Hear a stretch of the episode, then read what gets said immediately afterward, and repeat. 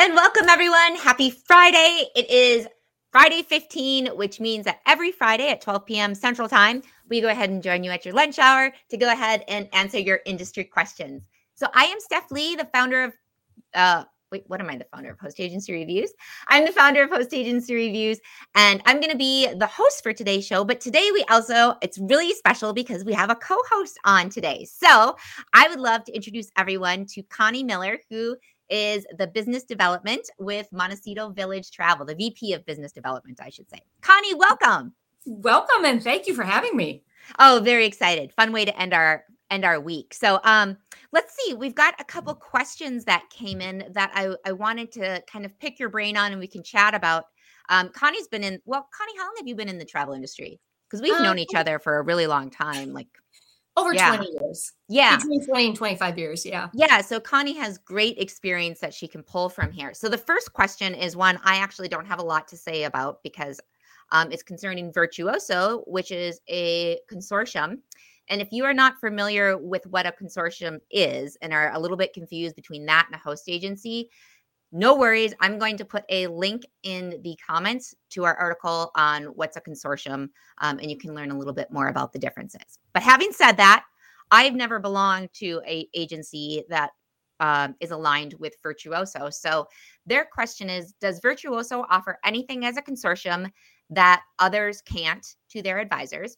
I heard they have special perks for their agencies clients with places like the Ritz Carlton Stars program. And this is from Anonymous. So, Connie, maybe you can shed some light uh, uh for me, as well as the rest of the listeners, on what makes Virtuoso unique and, and tell me about this Ritz Carlton Stars program because I myself have never been at a Ritz Carlton and have no idea what this means. Well, we need to take care of that for you. Okay. yes, we do. And specific to the Ritz Carlton program, let me tell you what that would entail for you. So, um, Virtuoso has these wonderful hotel programs, okay? And in the hotel programs, they have selected some of the best properties in different locations around the world. So if you were to book a Ritz Carlton, for example, you would actually be able to get an upgrade at check in. You would be able to get a, food and beverage credit of $100. You would also have a daily free breakfast, enhanced recognition when you come into the facility, free Wi Fi, and a whole plethora of experiences and opportunities that other guests don't necessarily get. So mm-hmm. that is part of their hotel program. And they work with Four Seasons and just a wide range of hotel properties that fall into that five star category and above. And your travelers are really pampered then. And it, it really is a great opportunity for your advisors to shine with their clients when you work with these programs. Um, so that's that's one of the advantages of Virtuoso. Uh-huh. I think Anonymous asked about what the other things are that Virtuoso does that maybe others don't do. Um, and what I can tell you is, you know, a lot of consortia offer maybe what looks on the surface to be similar programs. However, what I'm really um, impressed with with Virtuoso is the degree to which they execute these programs. Their programs are phenomenal. They're far reaching. Um, they probably go deeper than any other consortia that I'm familiar with. And, and some of these programs include marketing opportunities for the advisors. So Virtuoso has what they call My Marketing. My Marketing basically means that they are providing marketing materials for you on your behalf. It would be co branded back to you. So if you're a Virtuoso uh, agent and you have your own brand and your own name, that becomes part of the marketing. So you are co branded with Virtuoso. And then Virtuoso also um, is very good as far as acquiring. Um, clients um, in the community and making their name known. So when mm, yeah, that's someone, a good point yeah. So when somebody's worked with a virtuoso advisor, they want to work with a virtuoso advisor because of the extra benefits, like we talked with the hotel program and that type of thing.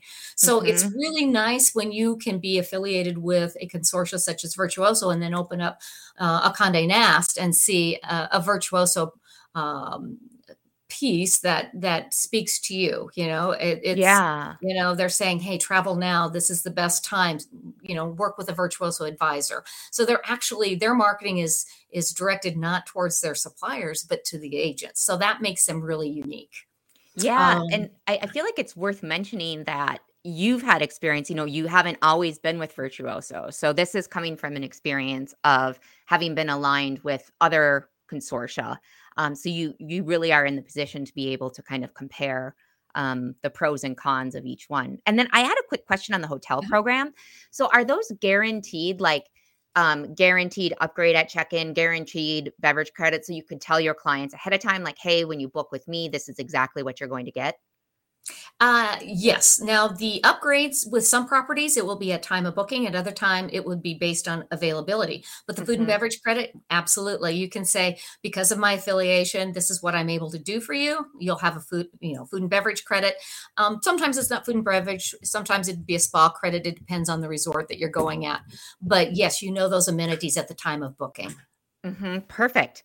Well, let's move on to our next question, unless you had anything else you wanted to add to that, Connie. Well, I, one thing I would like to add, and Yes. and thank you for saying that I haven't just drunk the uh, virtuoso Kool-Aid? Kool-Aid, so to speak. She actually, you can't see it on her shirt, but underneath it's like virtuoso rules. She's a Oh. hardcore fan. Uh, well, I, I'm passionate and I have had experience with other consortia. Um, but I think what they really do as well, in addition to mainstream products, they really shine in that luxury marketplace. So if you're looking to be a luxury travel advisor, uh, Virtuoso has some offerings that uh, that are pretty unique and special to Virtuoso. That's fantastic. We'll also Mm-hmm. put a link in to um, on our site, Host Agency Reviews. We don't just do reviews of hosts, we also do reviews of the consortia. So we'll put a link to uh, Virtuoso's landing page and their profile as well for people that want to learn a little bit more about that. Um, all right. So next question is from Jordan M. And they are asking Are there any consolidators you recommend for private fares? Many that I have looked into don't offer discounted rates on domestic or short haul flights, often just international and long haul. Um, yes, and before we we jump into that, if that was gibberish to some of you and you're like, what in the world is a consolidator? do not worry. Um, we will explain that. So I don't know, Connie, do you want to take explaining it? Otherwise, I can. Sure, sure. No, I, I'd be happy to. So, consolidators basically are resellers of traveler. So, if you work with a consolidator, what this company's actually done is they've gone to the airline, they've negotiated rates, and they're buying huge quantities of air. And then they price it the way they want to price it, usually lower than what you can find in a GDS or a published rate. Um, so, their business model is entirely different than any other way that you can purchase tickets. Now, Jordan also asked about private fares. Private Mhm. fares are different from a consolidator. What a private fare is, is basically a negotiation like we would have with the airline for a discount on, on flights. And it's built into the GDS system, which is the global distribution system. So when you work with an agent who's working in the system, those discounts will already will be applied. And it's Mhm. generally in the three to 10% range. Um, so that's what a private fare is. So when you're working with a consolidator, you're working with basically a reseller and discounted air. When you are getting a private fare, you're working with an agent who's working in a GDS system, and that agency has negotiated rates that provides a blanket discount for flights. And then there are contracted rates. Okay, so I hope I'm not doing too deep of a, a delve in No, this here. is great because we actually have an article to accompany this. And we didn't even plan this, Connie. This is just perfect. I'm going to put the Very link in, but keep going. okay. Oh, I love it. I love it. Um, so, for example, we offer contracted rates. So we have contracts with airlines that give us discounts on specific routings in certain classes of service. Now, this is, you know, really kind of getting into a, a, a deeper level, but those contracts can be quite lucrative. And what Jordan had also mentioned was transcontinental, I believe, and, and domestic flights. Yeah. So let me tell you how that factors out. So your consolidators again, they're they're selling where wherever and whatever they can. Um, it is always probably going to be better on your international routes. Your um, your private fares, those are going to be discounts that apply to short t- trips as well as um, you know maybe transcontinental or international trips. So that's where you're going to see some of that.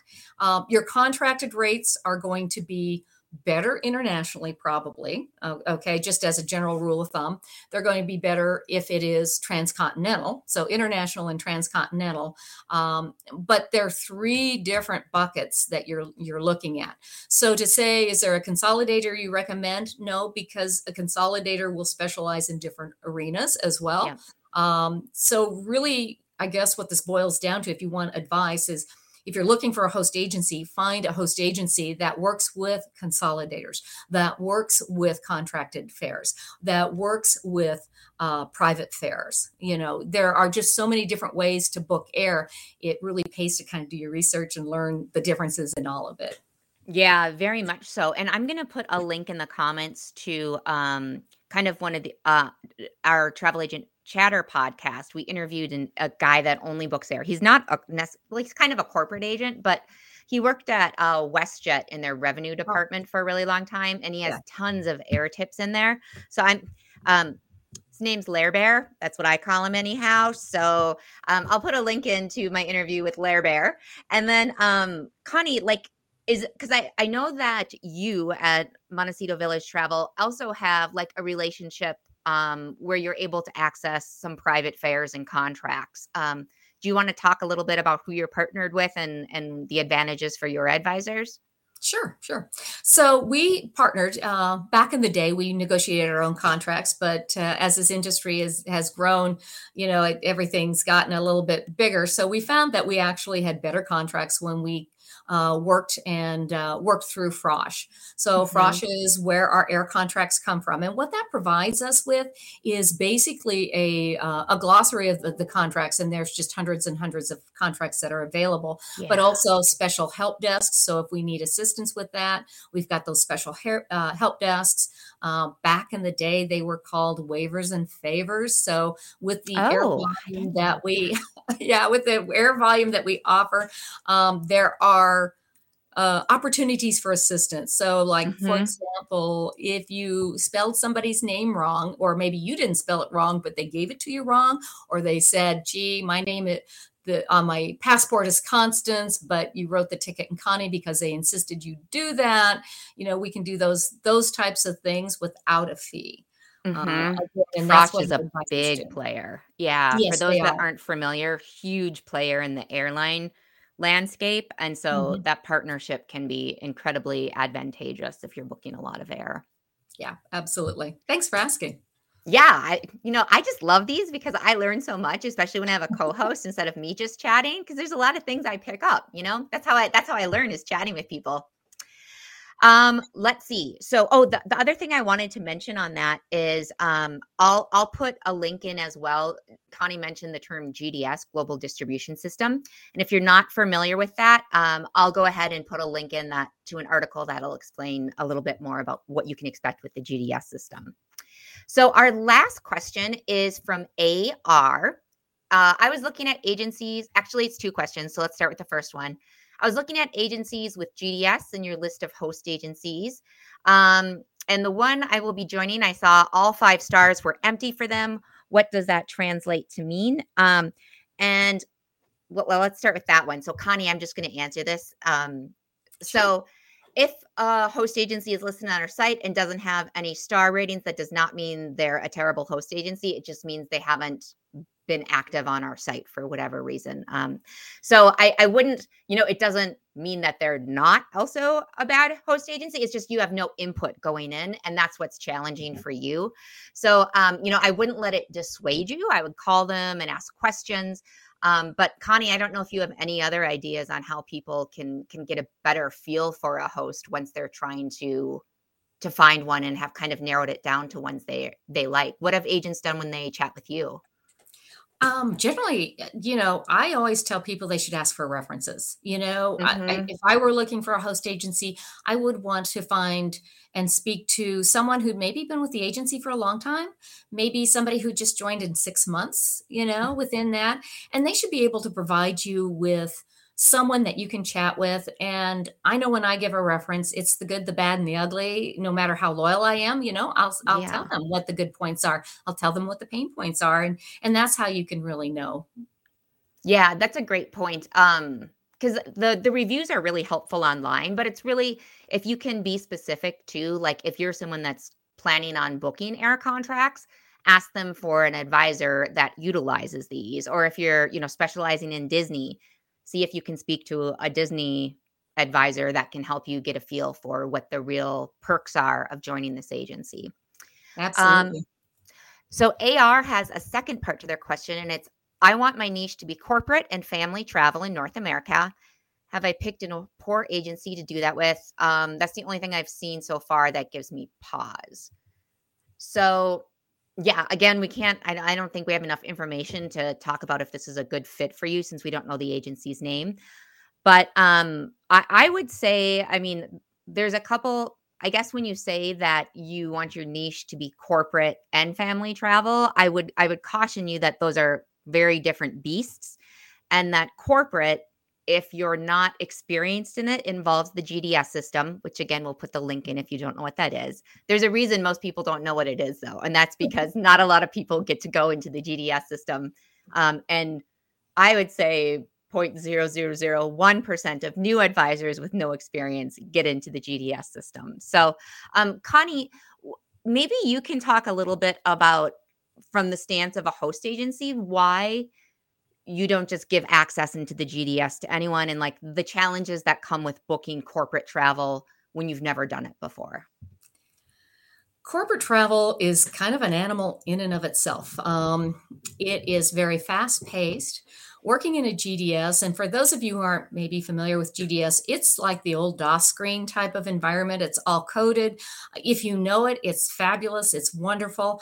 Um, I actually learned at GDS, but I learned it in an office environment where I could learn from my peers, and there's all kinds of um, things that you need to know about it. And I currently even sit in an office with advisors who've been in the industry for 20 years, working in a GDS for 20 years, and I hear them ask questions of one another.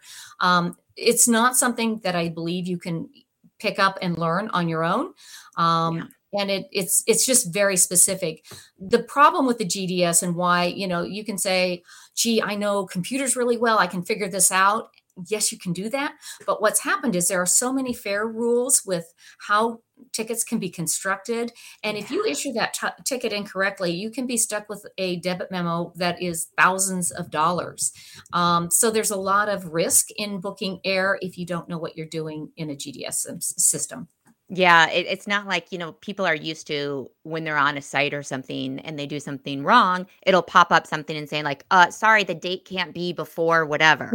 and you please input, but the airlines don't do any of that. It's like, oh, sure, go ahead and book it. And then, you know, a month later, it might be like two years later, you get a, you know, a memo and they're like, hey, we did an audit. Sorry, you owe us $500 times four. um, yes. So it's, we'll, we'll put a note in, uh, the we'll, we'll put a link into our article on debit memos that kind of talks about the cost of them uh, what you do wrong to get a debit memo. There's a lot of different ways you can do it uh, do things wrong but i think connie has summed it up really well in that corporate is very challenging. It's it's it's hard. The personalities of people that book corporate versus leisure are typically very different. Corporate like connie said is very like they call up and they tell you exactly what they want. You book it bam it's done. Leisure is like I just, you know, like I don't know, somewhere warm. um, you know, I, well, I guess we could do cold too. And you know, it's narrowing it down. It's a very involved relationship. So that's AR. What I think I would say um, is that I would focus on one or the other of those for your niches. I'll put in an um, a link to another podcast where we interview a corporate agent and a link to um, booking corporate travel that might help you get a better insight into things. So hopefully you can dig down into those resources and decide which way you want to go. So can I share um, just one more thing too, Steph? I would love that, Connie. So my experience has been you either love being a corporate agent or you love being a, lux- uh, a leisure agent. Okay. Generally, you don't like doing both. Yes. You know, so I mean, you soon find out which and, and where your love is.